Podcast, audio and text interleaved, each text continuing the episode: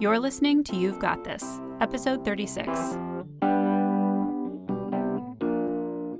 Welcome to You've Got This, a weekly podcast for higher education professionals looking to increase their confidence and capacity for juggling the day to day demands of an academic life. I'm your host, Dr. Katie Linder. As an avid reader and writer, I'm thrilled that this episode of You've Got This is sponsored by Stylus Publishing a leading independent U.S. publisher that focuses on books for teachers, administrators, and policymakers in higher education. YGT listeners receive a 20% off discount for all books purchased through the Stylus website at www.styluspub.com using code YGT20. So make sure to check out their catalog to see if you can find your next great read. In this episode, I thought I would talk a little bit about having a professional website and this topic was something I've been thinking about lately. I, I was recently at a conference and I was talking with um, a couple different people, actually, both women, and um, neither one of them has a professional website. And they were kind of reticent about it. And they felt like it was kind of too, you know, flashy or too self promotional to have a professional website. And um, I just, I don't feel that way at all. And so um, we had these really interesting conversations about it. And this is also something that I've been thinking about. It's actually a full chapter in the book that I'm working on on managing your academic identity online. And so it seemed to me, you know, worth a podcast episode to talk about um, having a professional website, why you might need one, and the different kinds of things that maybe you could include there. Um, and also, I recently underwent kind of a refresh of my own professional website, and so we'll talk about that a little bit as well. So I think that people sometimes just think about these websites as being purely for self promotion, um, and they certainly can be. But I also think that people need a place to be able to find you online that you can control. And you may have an institutional website um, where you have a profile, and you know maybe you have your headshot and some, uh, you know, a link to your CV, maybe some other information about the job that you hold at your institution. But that is a, a website that maybe you don't have full control over editing. Maybe someone else edits it for you. And if you ever decide to leave your institution, that website is no longer yours. And so I think that, you know, when people find you online, if if you're on social media and all these other places, it's great to have, you know, those spaces as well. But I really believe in having a home base where you have kind of control over your own domain name, your own space, your own aesthetics, and you can post, you know, whatever you want. I also think that in terms of promotion, your website is your best promotional tool because it works on your behalf 24 hours a day, seven days a week. So if you are trying to share anything about your professional life, whether it's, you know, blog posts or you have a new publication out or you have teaching tools that you think are really effective, um, or you're providing some kind of services like keynoting, workshops, that kind of thing, coaching, um, or if you're on the job market, I mean, all these different kinds of reasons that website really works hard on your behalf and it's up all the time. And as long as you're keeping it updated, it can be a really effective tool. So, I thought I would talk a little bit about kind of how my professional website has shifted and changed over time because I think maybe that would give you a sense of how it can change over one's career.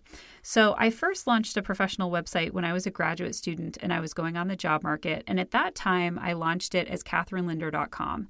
And um, Catherine Linder is the name that for a long time I used professionally for publication, and it was on my CV. And so that made sense. I, it may also have been that katielinder.com was not available at that time.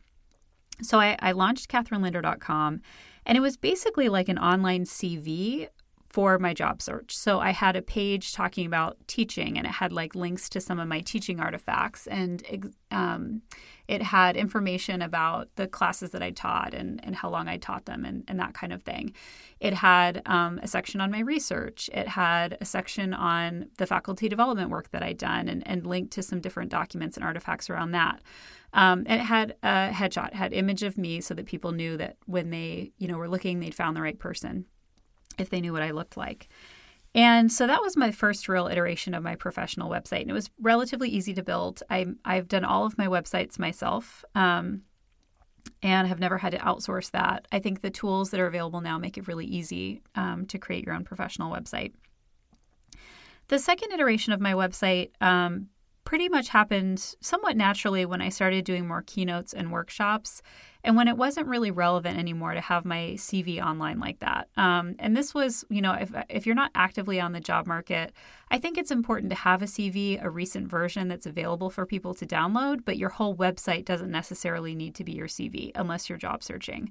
So, because I was starting to do more um, services and I had, you know, keynotes and workshops and titles and descriptions, and, you know, people wanted to learn more about that when I was traveling around to different places, it was really easy for me to say, oh, you can just go to my professional website to learn more. And um, in that case, I think one of the most important things you can have on your professional website is an easy way for people to contact you. And this is something that I've actually seen on a lot of academic professional websites that I visited. It's just incredibly hard to find someone's email. And I just I think that's one of the, you know, most easy things that you can do on these websites is to make sure it's really easy to contact you. Some people create forms. Um, I just put my email um, in a way that spammers can't kind of easily pick it up. And I think that, you know, I do get a lot of people who contact me directly from my site because um, I'm easy to contact. They know where they can find me. The third iteration of my professional website really happened when I started to create additional projects and I was outputting more content. And um, I would say this is around the time, you know, maybe even within the last year when I started podcasting, I started doing regular newsletters. And I needed to kind of house some of those things, or I needed to create a space where they were easy to find. And this is also when I started creating multiple websites to house things. So I created um, a website for the podcast, I created a website for my book. And then I had a website where you could learn about my projects and also learn about services like keynotes and um, workshops that I lead. I should also mention, too, that when I was in graduate school, I did have a blog um, for a pretty significant amount of time called To Do Dissertation, which is now kind of defunct. The website is still up, but I think I created that through like a WordPress blog. Um, and so I was running that website for a while, too, but that's not something that I actively engage with anymore. The final iteration, which is kind of where I currently am, and this was the refresh that I just finished on my website, was I separated out my professional services from my projects. And so now there is a separate space that you can go if you want to hire me for something and that space is specifically tied to my LLC. So that new web address is actually just a subdomain of my katielinder.work site, and it's llc.katielinder.work.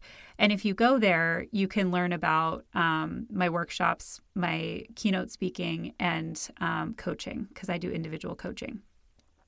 And I think that that was really helpful for me. I, I needed to kind of have those things in separate spaces. So now if you just go to my my kind of regular professional website, what you see is my current projects that I'm working on. Um, you see links to the podcast and my newsletter and um, to my books, and you have a, a place to download my CV if you'd like it. So I think that there's um, for me at this point, I had so much going on. It was really helpful for me to kind of compartmentalize those things and to put them into separate spaces. And now I have a really clear place to send people if all they really want to do is hire me for something and they don't really care, you know, maybe about getting the latest updates on what I'm working on right now. Whereas there may be other people who really just want to know what's my latest project, what are the kinds of things I'm working on, um, and then they can go to my regular professional website and and find those things. So um, I do think that having a professional website is really helpful if you're trying to network, you're trying to um, share with people, you know, more about you and your work, your projects, your services. This is a website that I have created a separate business card for. Um, I do have a, a, business card that's more for the work that I do with my LLC. So if people do ask about, you know, that kind of information, I can just hand them that, and they can they can go visit the website and learn more. But I just, I think now more than ever, it's so easy to have a professional website. And um, maybe in another episode, I'll kind of go into the various resources for that. But I think that, you know, this is something that if you haven't dipped your toe in the water, it's not a huge time investment to get started. And there are definitely, you know, services that can help you kind of figure it out. Um, and, you know, at the very least, you could always contact me with questions that you have. Um, I'm always happy to answer questions about this kind of thing. So um, that's a little bit about having a professional website. If you've got one that you're proud of, let me know. I'd love to link to some in the show notes so people can see different examples of what people have done. And um, yeah, Thanks so much for listening to this week's episode of YGT. I'm Katie Linder, and I'll be back next week with another episode. Show notes and transcripts for each episode of You've Got This can be found at YGT for You've Got This podcast.com. That's YGTpodcast.com. Don't forget that if you're looking for a good book, this episode of You've Got This is sponsored by Stylus Publishing, a leading independent U.S. publisher that focuses on books for teachers, administrators, and policymakers in higher education. YGT listeners receive a 20% off discount for books purchased through the Stylus website at www.styluspub.com using code YGT20. To comment on today's show, suggest a topic for me to discuss, or ask a question that could be featured in a future episode, connect with me on Twitter at Katie double underscore Linder or at YGT underscore podcast or by emailing feedback at ygtpodcast.com. You can also hear from me each week on the Research in Action podcast, available in iTunes, and via my Learn Like a Boss weekly email newsletter. Subscribe to this newsletter at katielinder.work to receive an essay focused on topics like productivity, resilience, and what it means to learn like it's your job delivered directly to your inbox each week. If you find that you've got this podcast to be a helpful resource, please consider leaving the show a review in iTunes. Also, don't forget to subscribe to the show so you never miss an episode. And tell your friends and colleagues. The best promotion for the show is definitely word of mouth. If you want to learn more about my work and projects or how to hire me as a consultant, workshop facilitator, or speaker, visit my website, katielinder.work. Thanks for listening.